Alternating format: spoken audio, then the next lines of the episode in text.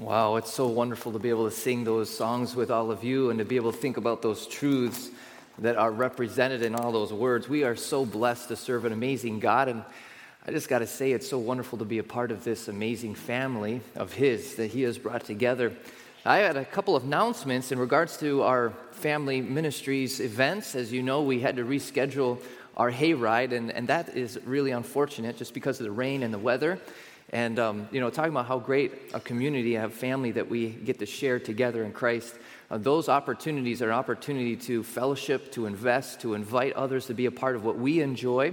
And we're very sad to see that rain kind of trump our plans. But we had a rain date, and that's this coming Saturday, the 21st of uh, October, and I would be happy to see all of you there and really encourage you, if you don't know uh, where the, the web farm is, to get one of those information cards at any of the welcome desks and uh, plan on being there with us. But if you're looking at the weather, you might say, Pastor, it looks kind of a lot like two weeks ago. It might rain again. What do we do? Well, let me just tell you, we'll be in contact much like last time. And if we have to make a call and say, we're not going to do this in the rain. We'll let you know. You know, text, email. If you're interested, don't have your information, let us know. We'll make sure to be in contact with you. Um, but the plan is we're going to do it anyways. All right? We're going to be here. Now, there's no tractors. For those little ones that are waiting for the tractors, I apologize in advance. Maybe we'll throw a hay bale in the gym. Hopefully, you're not allergic. But we're going to do it anyways. Here, same time, um, but just, you know, not the ride part of the fall fun and activity. So stay tuned, please, and just plan on joining us if you would.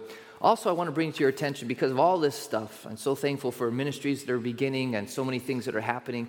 Some of it can be lost in the realities of opportunities to serve, like on um, November 4th. Uh, we've been announcing this, but uh, this is really important. There are some sheets with information on our part. November 4th is our service Saturday, where we get to go and help with needs within our community. And That means within our church or those that you're aware of that we might be able to help serve in some basic outdoor fall chores. No ladders, no electrical, no plumbing.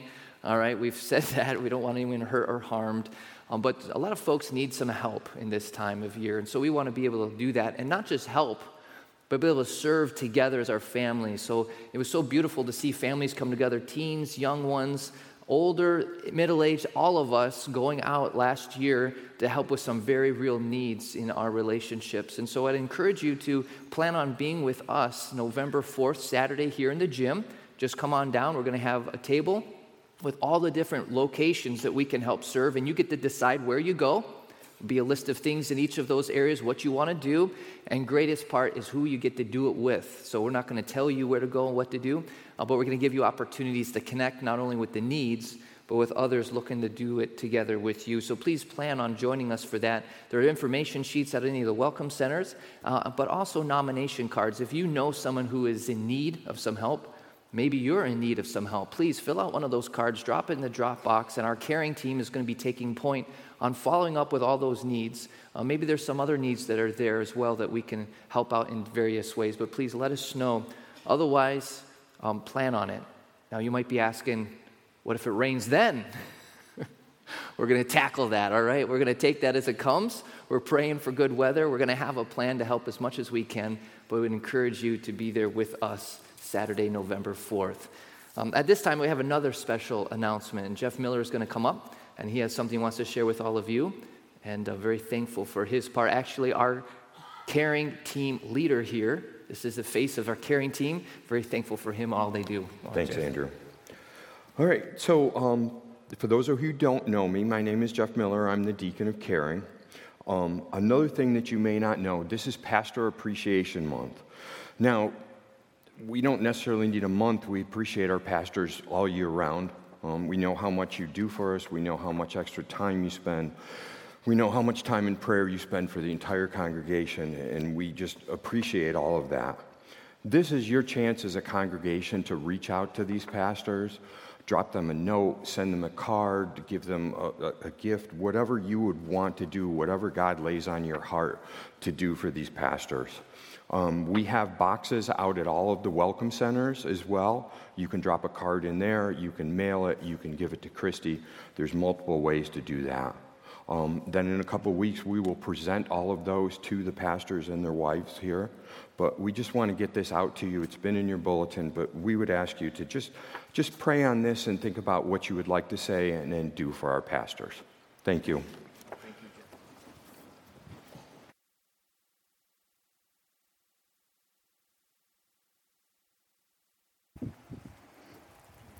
Take your Bibles, if you would, please, and turn with me to the book of Acts this morning.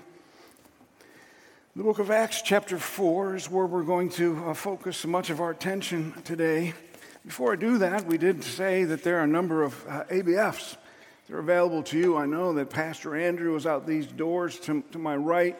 He has a, a, class focused on family ministry and, and uh, teaching the family how to minister to their children of every generation.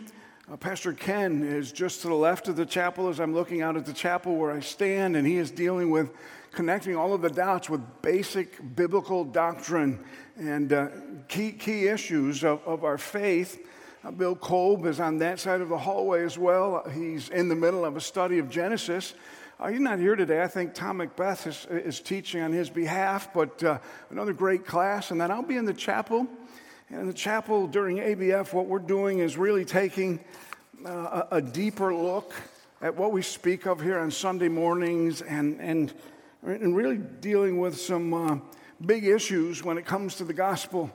And uh, particularly today, we're going to look at some things in that, in that chapel area that have been posed as questions about who, who's in and who's out. But all of those classes are, are built for your benefit, and uh, we encourage you to be a part of that ABF uh, ministry. Again, in Acts chapter 4, we read in verse 1 And as they were speaking to the people, the priest and the captain of the temple and the Sadducees came upon them, greatly annoyed because they were preaching or teaching the people and proclaiming in Jesus the resurrection from the dead. And they arrested them and put them in custody until the next day, for it was already evening. Many of those who had heard the word believed, and the number of the men came to about 5,000. On the next day, the rulers and elders and scribes gathered together in Jerusalem with Annas the high priest, and Caiaphas, and John and Alexander, and all who were of the high priestly family. When they had set them in the midst, they inquired, By what power or by what name did you do this? Then Peter, filled with the Holy Spirit, said to them, rulers of the people, and elders. If we are being examined today concerning a good deed done to a crippled man, by what means this man has been healed, let it be known to all of you and to all the people of Israel that by the name of Jesus Christ of Nazareth, whom you crucified, whom God has raised from the dead, by him this man is standing well before you. This Jesus, it's the stone that was rejected by you, the builders, which has become the cornerstone. And there is salvation in no one else, for there is no other name under heaven given amongst men by which we must be saved. Father, I pray that you would bless this passage of Scripture in our minds and in the application of this truth. I pray that reflect upon some of those critical components of the gospel, that you would begin to connect all of the dots in our minds. And as we connect those dots about the grace and the mercy and the peace of our Lord and Savior Jesus Christ to all who believe through Scripture alone and Christ alone, by grace alone, through faith alone, may it all be for your glory alone.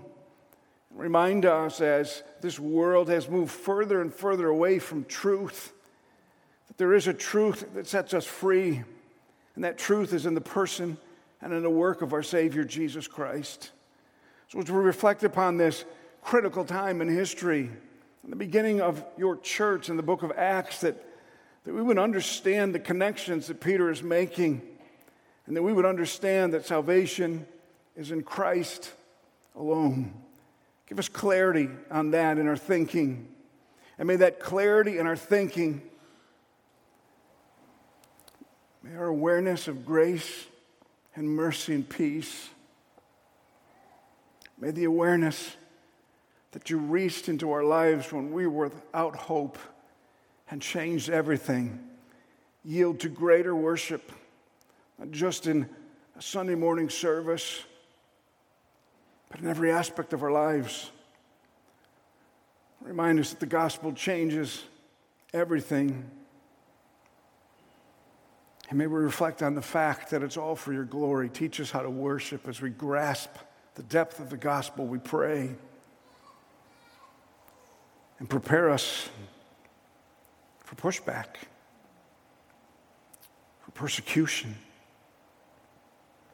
for accusation, for name calling,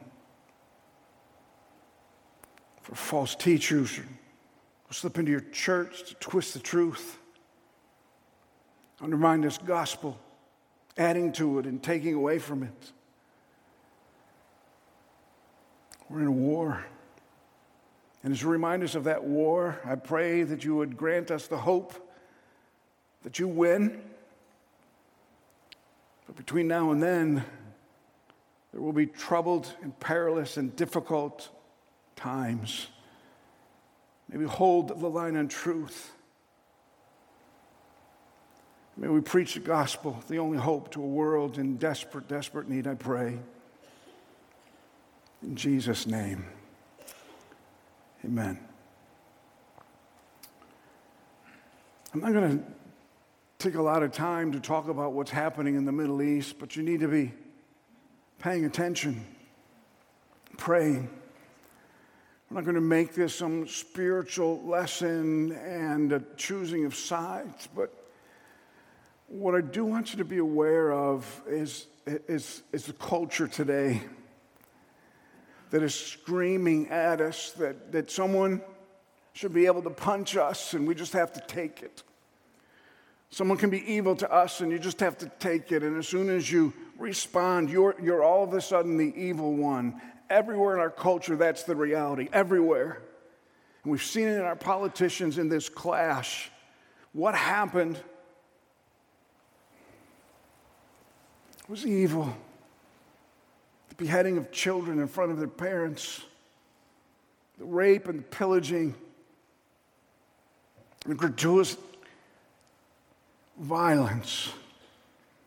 And I've had about enough of those who say, well, Israel just needs to take it. They have a right to defend their border. Stop it. Don't even bring that around me. There is evil in this world and as salt and light, we must respond to that evil. We pray for the people. We pray for the Americans taken hostage over there. And we will not turn this into some spiritual, if you're on this side, it's God's. No, it is evil that needs to be addressed. And how in the world did we get to this place where actors and musicians and sports figures are the ones leading the parade? Use your heads. What a terrible, terrible, terrible situation there that may lead to something greater. We know the story in Revelation. Right now, it's a matter of survival and response to the evil in the world. What happened there is it'll make you shudder. That's the world we live in. How in the world do we respond to that kind of world? I'm glad you asked. Through the gospel in Christ alone. Who wins this military skirmish is simply who won the military skirmish. But if we're battling evil and for the souls of men, the gospel matters, and it, and it matters, doesn't it? And we're going to see in this passage of Scripture the culmination of all the promises of the Old Testament and all of the realities of the New Testament that underscore what we've been talking about for a number of weeks now that the gospel is in Scripture alone, through Christ alone, by grace alone, through faith alone, to the glory of God the Father. Now remember, that is the cry of the Reformation, and they were speaking to particular things when we read this notion or understand that notion of Scripture alone, we recognize and understand that, that sola fide, by faith alone, was the material cause of the Reformation. How does one stand justified before God? By faith alone. But the formal cause of the Reformation was on whose authority? And the authority of the gospel is rooted in the scripture. The scripture determines the gospel. The scripture determines truth. The scripture defines the Messiah. The scripture identifies that Messiah. And the scripture builds this gospel of hope on that Messiah, Jesus Christ. It is the norming norm. Everything that happens must be run through this grid of the scripture. And the scripture has no other norm. It is God's voice into this world. We looked at that promise out of John chapter 16 where even Jesus is preparing his disciples for his departure, says, When I go, I will send the Spirit, and he will guide you into all truth.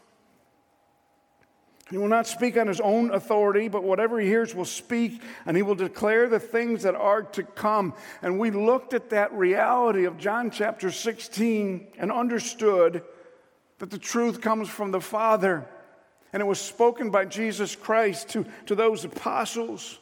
And it's the Holy Spirit who inspired those apostles. He breathed into those apostles so that they could record the message of that book in the New Testament as we know it.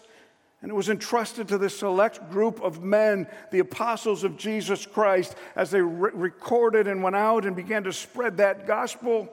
The world began to, to, to feel the reverberations of the death, burial, and resurrection of Jesus Christ. And from that time forward, there has been a full frontal attack on that gospel by the world and Satan himself.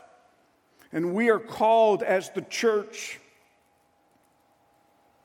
to contend for the faith delivered once for all to the saints by the apostles through the ministry of the Holy Spirit, reminding them of the words of Christ and the authority of God the Father. We see the Trinity involved in the communication of Scripture entrusted to these apostles and given over to the church.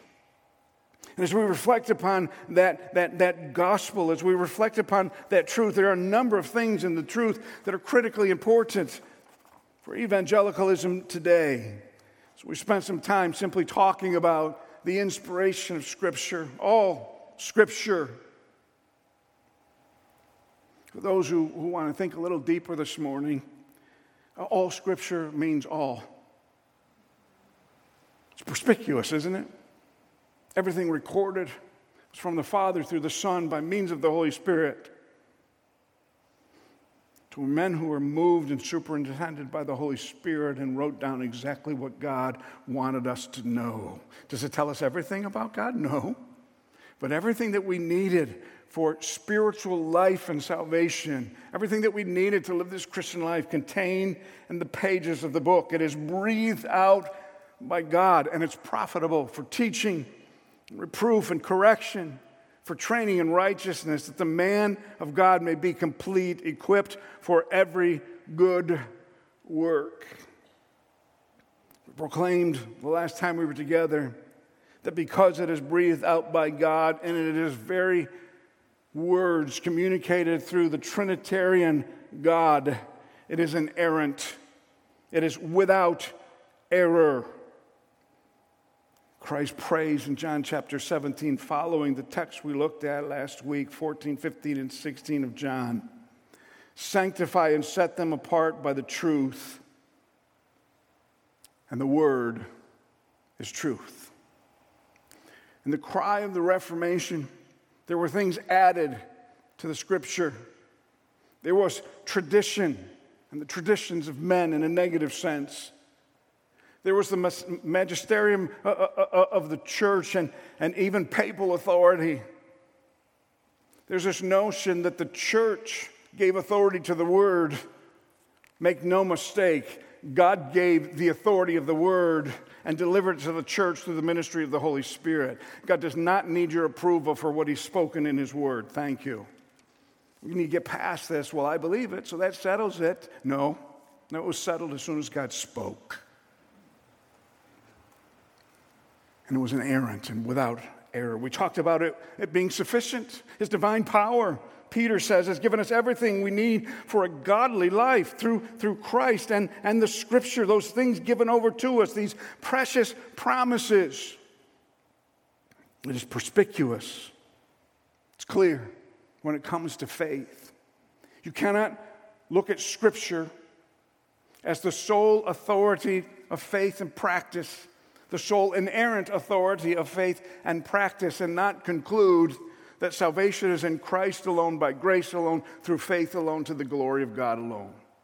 I'm not preaching a system, we're preaching the word. It is clear. Does it mean everything's clear? No, there's some things hard to understand. But when it comes to the truth of the gospel, it's clear. One of the things that we neglect sometimes in our understanding of sola scriptura or the the inspiration of Scripture is that God preserved it. And He preserves it through the contending of the church to maintain the truth and to clarify false doctrine and, and to stand against false teachers with, with, with an understanding in, in a text in Psalm 119 that is all about the beauty of the Word of God. Forever, O Lord, thy word is settled in heaven. Heaven and earth will pass away. My word shall not pass away. The entirety of Scripture speaks to the glory of God in the gospel. So we come to this text in the book of Acts, and they take this gospel, the nation of Israel, to whoever would want to hear, but particularly Jerusalem, to the nation of Israel in this, this, this budding church that God is developing. Because the Holy Spirit was there to remind these disciples of the words of Christ. I'll remind you of the words of Christ when he sent them out with this gospel. In John 15, if the world hates you, know that it has hated me before it hated you. If you were of the world, the world will love you as its own, but, but because you're not of the world, but I chose you out of the world, therefore the world hates you. Remember the word that I said to you a servant is not greater than his master. If they persecuted me, they will also persecute you. If they kept my word, they will also keep yours. And Paul reminds the young pastor Timothy indeed, all who desire to live a godly life in Christ Jesus will be persecuted. Not may be persecuted, will be persecuted. And we see in Acts chapter 1 and 2 and 3 a clear message of the gospel. And now, beginning in Acts chapter 4, we see the persecution that is a result of the clarity of the gospel through Scripture alone and in Christ alone. Peter and the apostles have now ministered publicly uh, on a couple of different platforms, and many came to know Christ as Savior. After one of those addresses and preaching and teaching, Peter and John going up to the temple, chapter 3, healed a man lame from birth by pointing him to Jesus. The spiritual leadership of Israel wasn't happy about it. And they respond to Peter and John in Acts chapter 4. They had done this miracle. They are now speaking to the people, having a, having a dialogue, if you would, with the people, this Peter and John, both publicly and privately, reflecting on what has been entrusted to them by God the Father and God the Son and God the Holy Spirit. And as they're communicating that, they, they perform this miracle and they're called to account. And those who call them to account are the priests and the captain of the temple and the Sadducees who suddenly come upon them. The priest there for the evening sacrifice, the captain of the temple, the chief of the temple police force, second in rank only to the high priest, and the Sadducees. The Sadducees who had a grip on most of the religious and political control over Jerusalem at that particular time. This particular sect of Judaism did not believe in any oral tradition, but only the written law. But they denied the resurrection, any kind of future resurrection. They denied any kind of future reward.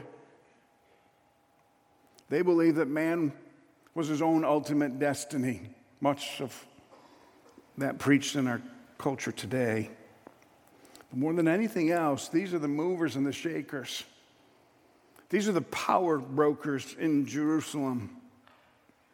And they're a little upset that these Galileans, these uneducated men, are gathering these kinds of crowds. They're a little ticked off over all of this.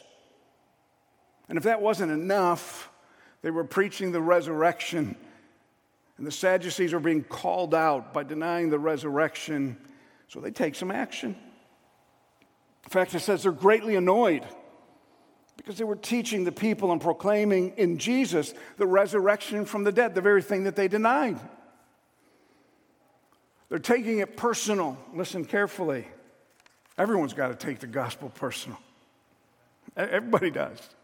And they hear what these disciples, these apostles are saying, and, and they're greatly annoyed. They're incredulous at the content of the message. That they were teaching the people about this Christ, and particular, resurrection from the dead. They perceive this as a direct attack on their influence and their authority. Jerusalem. So they arrested them, put them in custody until the next day, for it was already evening, and they had this. They had this custom that you didn't have trials in the evening, nighttime hours. Of course, they broke that tradition for Jesus, try to do it in secret. So they throw them in prison for the night. They would try them the next day. That's according to, to Deuteronomy 25, when, someone did a miracle in the Old Testament.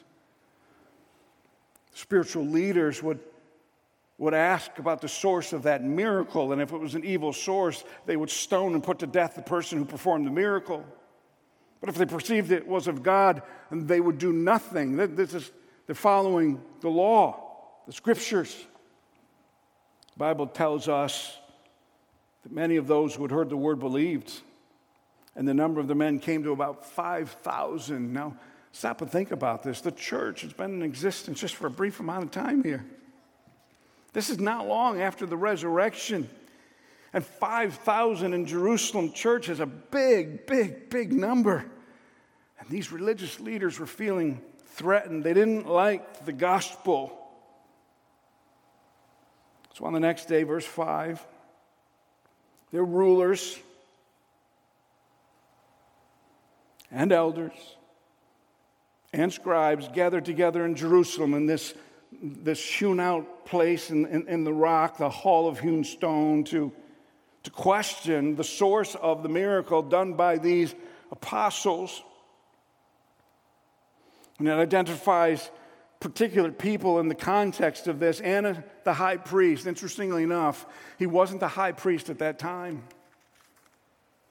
He had been deposed by the emperor of Rome. He had too much power, and Rome was threatened by Caiaphas, the high, the high priest, power behind the scenes in Jerusalem. And they replaced Annas with Caiaphas, which happened to be one of his sons. He was kind of a figurehead if you would. So Annas the high priest is there, and his son, that figurehead, is there. And then it mentions John and Alexander. We don't know a lot about these men. Apparently, they were critically important. And then there was the high priestly family who gathered as well. All of the elites, all of the politicians, all of the theologians had gathered together to question Peter and John. Verse 7 And when they had set them in the midst, they would gather in a semicircle, and, and those being called to testify would, would stand or sit in front of them.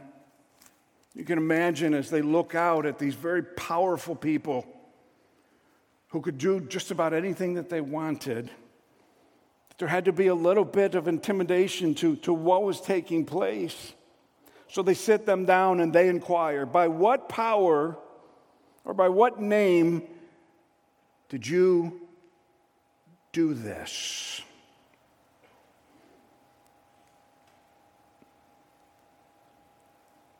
Do what? Healed the lame man. For the time being, they don't even talk about the gospel. They want to rob the apostles' credibility in the community. They want to take that away first. Who gave you the authority to heal this lame man? And by inference, they're saying, We gave you no such authority. Well, Peter's in a pickle, isn't he? What is this authority? The authority that people, Peter was speaking upon and acting upon, and in whose name the lame man was healed. Possessed the intrinsic authority of God Himself. He was God in the flesh. In John chapter 1, the first few verses, we read In the beginning was the Word, and the Word was with God, and the Word was God. Jesus, the second person of the Godhead, he was in the beginning with God. All things were made through him, and without him was not anything made that was made. In him was life. And the life was the light of men. And the light shines in darkness, and the darkness cannot, will not, and will never overcome the light. That's whose authority Peter was preaching in. That's whose authority healed this lame man. That's whose authority gave this and delivered this gospel. So we read a little bit further on in, in the Gospel of John. The true light, which gives light to everyone, was coming into the world. Sometimes we take the incarnation of Jesus Christ and make that solely a Christmas celebration. But did you know that's an integral part of the gospel? That Jesus became flesh to bear the sins of, that's a critical part of the gospel. We can talk about that anytime during the year, and indeed they do. the true light, which gives life to everyone, was coming into the world. And he was in the world, and the world was made through him, yet the world did not know him. He came to his own, and his own people did not receive him, but to all who did receive him, believed in his name, he gave the right to become children of God, who were born not of blood, nor the will of the flesh, nor of the will of man, but of God. And the Word became flesh and dwelt among us. And he was seen the glory, the glory as of the only Son from the Father, full of grace and truth. Now, listen carefully. When we talk about in Christ alone, we have to identify that Christ. These religious leaders asked a really good question.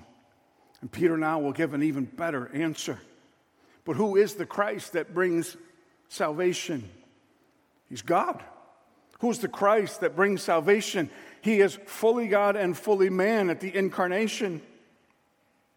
Who's the God that brings salvation? The very fulfillment of all of the Old Testament promises, culminating in Jesus Christ. Who was this God that was born in a manger? Who was this man born in a, in a manger, fully God and fully man, conceived of, of a virgin, critically important for the gospel? Please understand that, that the gospel has specifics that have got to be part of the presentation and understanding of that gospel. The problem in our culture today, just like back then, is who is this Jesus anyhow? And all of those things define him. We've taken Jesus and turned him into this benevolent being and, and, and, good teacher, but that's where it ends. And if that's where it ends, there is no gospel. So Peter's called to, to address all of this. And he says in verse, verse 8, remember, this is Peter who once denied the Christ. Then Peter, filled with the Holy Spirit. That's critically important. We are no match for the cultural elites. There is a, a natural human tendency to fear. What might they say? What can they do? But Peter was filled with the Spirit. In obedience, he gave himself over to the Spirit of God. And Peter was a mouthpiece for the Old Testament scripture. God would fill his, his, his words and his mouth with the truth that would sting these religious leaders who were, who were gathered together, and the truth was rooted in Christ alone. So he's controlled and, and empowered and guided by the Spirit. He says, rulers of the people and elders. He spoke directly to them, they were sitting in front of them, and boldly proclaims the truth. He says in verse 9 if we're being examined today concerning a good deed done to a crippled man, by what means has this man been healed? Let it be made known to all of you. Let it be made known to every single one of you. And to every person in Israel, to all the people of Israel, that by the name of Jesus Christ of Nazareth, whom you crucified, God has raised from the dead. By him, this man is standing before you well. There is only one source. There is only one truth. There is only one power. There is only one authority. There is only one Messiah. There is only one Christ. And I'm standing here telling you that all of this happened in Christ alone. Well received by the crowd, I'm sure. Uh, no. But they already knew this. If we were to go back into, into the book of Acts, we see that Peter's already preached this, brothers. I may say to you with confidence about the patriarch David that he both died and was buried, and his tomb is with us today. Being therefore a prophet and knowing that God has sworn with an oath to him that he would set one of his descendants on his throne, he foresaw and spoke about the resurrection of the Christ, that he was not abandoned to Hades, nor did his flesh see corruption. This Jesus God raised up, and of that we are all witnesses. He is underscoring the necessity in the gospel of the resurrection of Jesus Christ, and that was personally offensive to most of those gathered in this trial. For they denied the resurrection of a physical body. He pronounces in boldness, being therefore exalted at the right hand of God, and having received from the Father the promise of the Holy Spirit he has poured out this that you yourselves are seeing and hearing. For David did not ascend into the heavens, but he says, The Lord said to my Lord, Sit at my right hand until I make your enemies your footstool. And in chapter 2, verses 29 and on, he said, Let all of the house of Israel know for certain that God has made him, meaning Jesus Christ, both Lord and Christ, the same Jesus that you crucified. Can you imagine these men? You think they were agitated before? They must be ticked off. Who is this person? And who does he think he is? But Peter takes them back to their Old Testament. He takes them back to their prophets. He takes them back to their scriptures. And he said, You've read about him. It's been prophesied about him. You know about him, but I'm going to fill in the name and give you his name. His name is Jesus, the Christ, the Son of the living God. He's challenging them theologically. He's providing for them a clear gospel. There are some in the book of Galatians and even some in evangelical circles who believe that there's two different gospels, one for Israel and one for the church. No, there's one gospel, and it is rooted in Christ alone. And Peter, in a masterful way, because he didn't have the New Testament, goes to the Old Testament and shows clearly throughout these messages, not, not just one message, but he builds on that, that Jesus is the Christ, the Son of the, God, uh, of the living God.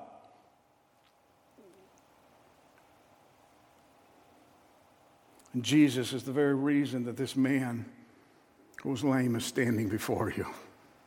It's his authority and it's his power. And to say that was to challenge their authority and their power. And he couldn't do it other than the filling of the Holy Spirit. He continues this Jesus is the stone that was rejected by you, the builders, spiritual leaders, which has become the cornerstone. All of the promises of the Old Testament are fulfilled in the person of Jesus Christ. And as a challenge to these spiritual leaders, he does what he does in chapter 2 the same Jesus whom you crucified.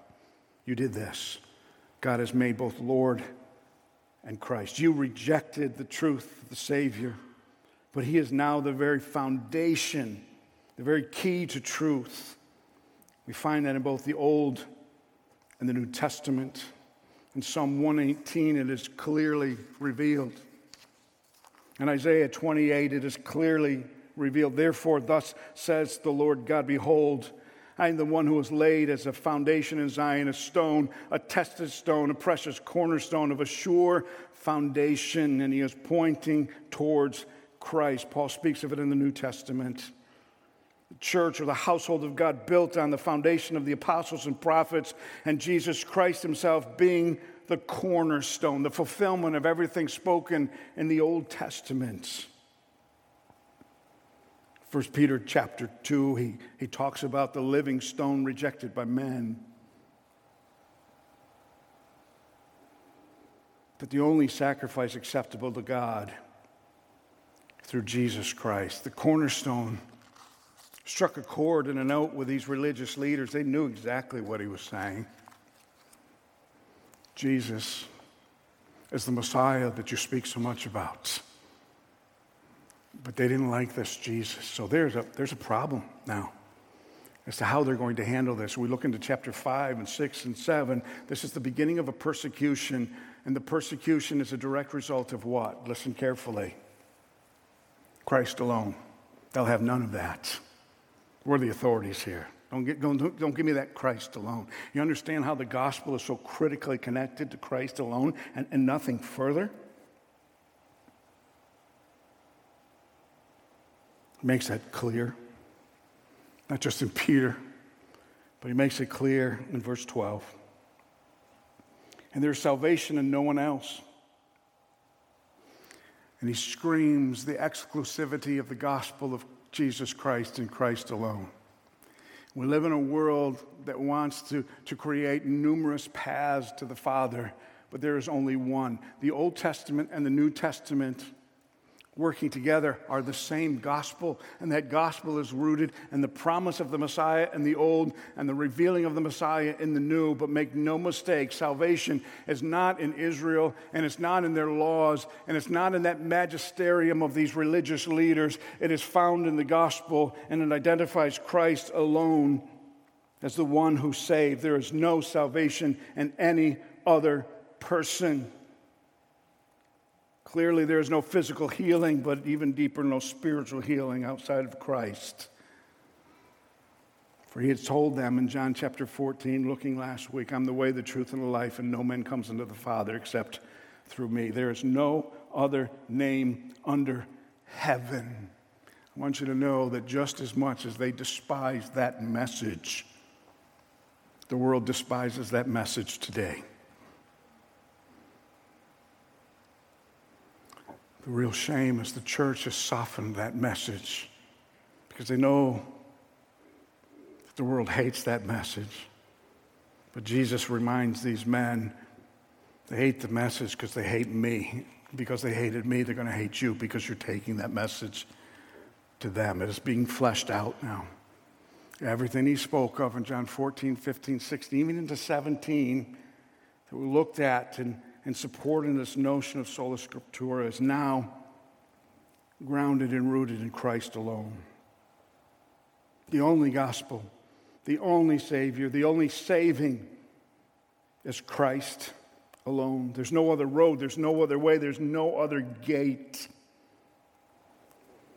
But immediately, I'm reminded of Matthew in the Sermon on the Mount where Jesus says, Narrow is the gate, and enter by that narrow gate. They would not hear, they would not listen, they wanted nothing to do with this narrow gate.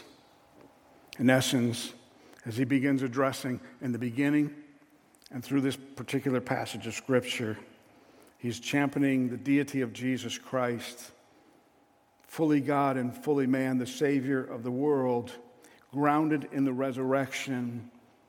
And they heard and knew exactly what was being said. So they would come back at a later time towards these same men and yet again challenge the very message that they were giving, and it was a message of Christ alone. There aren't two gospels, there aren't two ways. There's the exclusivity of Jesus Christ, and salvation is in Christ alone. You say, We know all of this, Pastor Jim, but you need to be able to connect the dots to all the scriptures and you need to be filled with the Holy Spirit to stay on point with that gospel. And you need to understand that the gospel needs to be grounded in the scripture, sola scriptura, and that gospel can only be about Christ and Christ alone. And to turn this into you making a final decision about the gospel is, is not the gospel. The decision has been made in Jesus Christ, and there's only one gate, and it's a narrow gate. And if you add anything to this gate, you're on the wrong road, for broad is the road that leads to destruction. But narrow is the gate. Jesus identifies himself in the scripture I am that gate, I am the door. There's one way to come in to the Father, and it's through me. So we begin to, to recognize some of these foundational truths about the gospel. that sheds light on some of the battles of the Reformation that are still being fought today. We know that there are false teachers who are muddying that message today. We know that there are doctrines that reduce Jesus Christ from all of his glory as the fullness of God in bodily form to something else. There are those today who will take the very words of Christ and distort them and change the gospel. We are reminded, as Paul writes to this young pastor, about the fight that he finds himself in. But as, as for you, when these false teachers and those who challenge the gospel come, as for you, O man of God, flee those things. Pursue righteousness and godliness and faith and love and steadfastness and gentleness and fight the good fight and take hold of the eternal life to which you were called and about which you made the good confession of in the presence of many witnesses. I charge you, Timothy. Paul pleading in the presence of God who gives life to all things and of Jesus Christ or Christ Jesus, who in his testimony before Pontius Pilate made the good confession to keep the commandment unstained and free from reproach until the appearing of our Lord Jesus Christ, which he will display at the proper time. For this Christ is blessed and only sovereign, the King of kings and Lord of lords, who alone has immortality, who dwells in unapproachable light, whom no one has ever seen or can see. To him be honor and eternal dominion. Amen. It is in Christ alone. Peter makes that clear. And we have to make that clear. We must address those who want to muddy that message. And rob Jesus of his glory and make this all about love and not righteousness and holiness and forgiveness and promise. We've got to get the gospel right. And I pray that you go back and look at these scriptures. I pray that you go back and reflect on some of these prophecies fulfilled in Jesus Christ. And I pray that God equips you on the other side of salvation to understand the most important elements of the gospel so that you don't get it wrong when you tell people. He's not here to give you your best life now, He is here to rescue you from your sin. And neither is there salvation in any other. That is the gospel of Jesus Christ. To Him be glory forever and ever. And God's people said, Amen. Here's where we stand. Father, give us boldness and stamina, clarity and courage, filled with the Holy Spirit that leads to obedience. The depth of understanding about the gospel that we can communicate in its most basic form, as Peter does in this text and as the apostles do throughout the book of Acts and remind us that in Scripture alone, through Christ alone, the gospel always brings blessing. From early on, thousands and thousands come to know him. The message of the religiosity of the day and, and the person of Jesus Christ resonate with the people of that culture. Give us the confidence to know that it resonates with the people of our culture too, because the power is in the message and we have to get the message right. It is not in us, but in an us filled by the Holy Spirit that we tell the truth. When it comes down to who is healed and who is not, the authority resides in Christ alone. Remind us of that truth. Make us faithful to that truth and keep adding to your church until we hear the sound of the trumpet. Be glory and honor forever and ever to that kind of Savior. In Jesus' name, amen.